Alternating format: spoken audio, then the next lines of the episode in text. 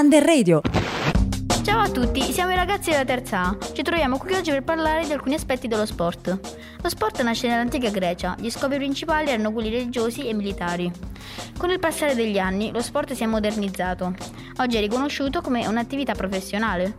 Alcuni sport sono molto antichi, ora ve ne elencheremo 5 il wrestling, il più antico, risale a circa 7000 anni a.C.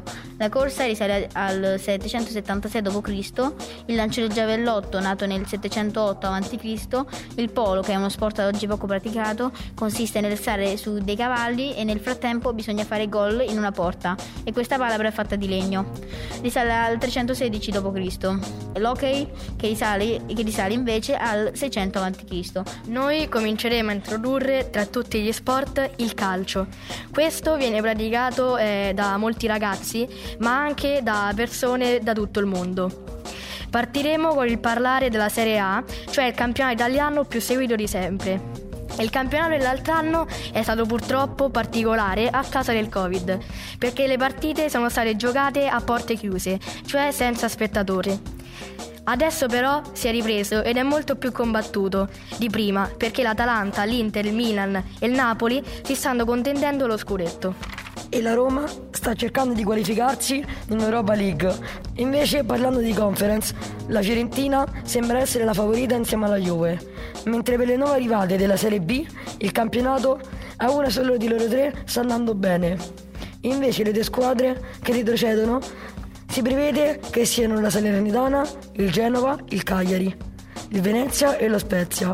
Speriamo che ci siano altre sorprese e che sia più sorprendente. La danza è considerata uno sport da femmine, ma la realtà dice il contrario. Infatti il film di Billy Elliot, ambientato nel 1994, parla di un ragazzo il cui sogno è fare danza, ma il padre glielo impedisce, costringendolo a fare box. Però, grazie alla sua passione, riesce a dimostrare al padre che la danza è anche uno sport da maschi. I ragazzi, fin da piccoli, vengono indirizzati verso uno sport maschile, quando poi la loro passione si sposta altrove. Ecco alcuni film sul basket: Coach Carter, Thunderstruck, Space Jam, Last Chance Basket. Vorremmo parlare di quest'ultimo.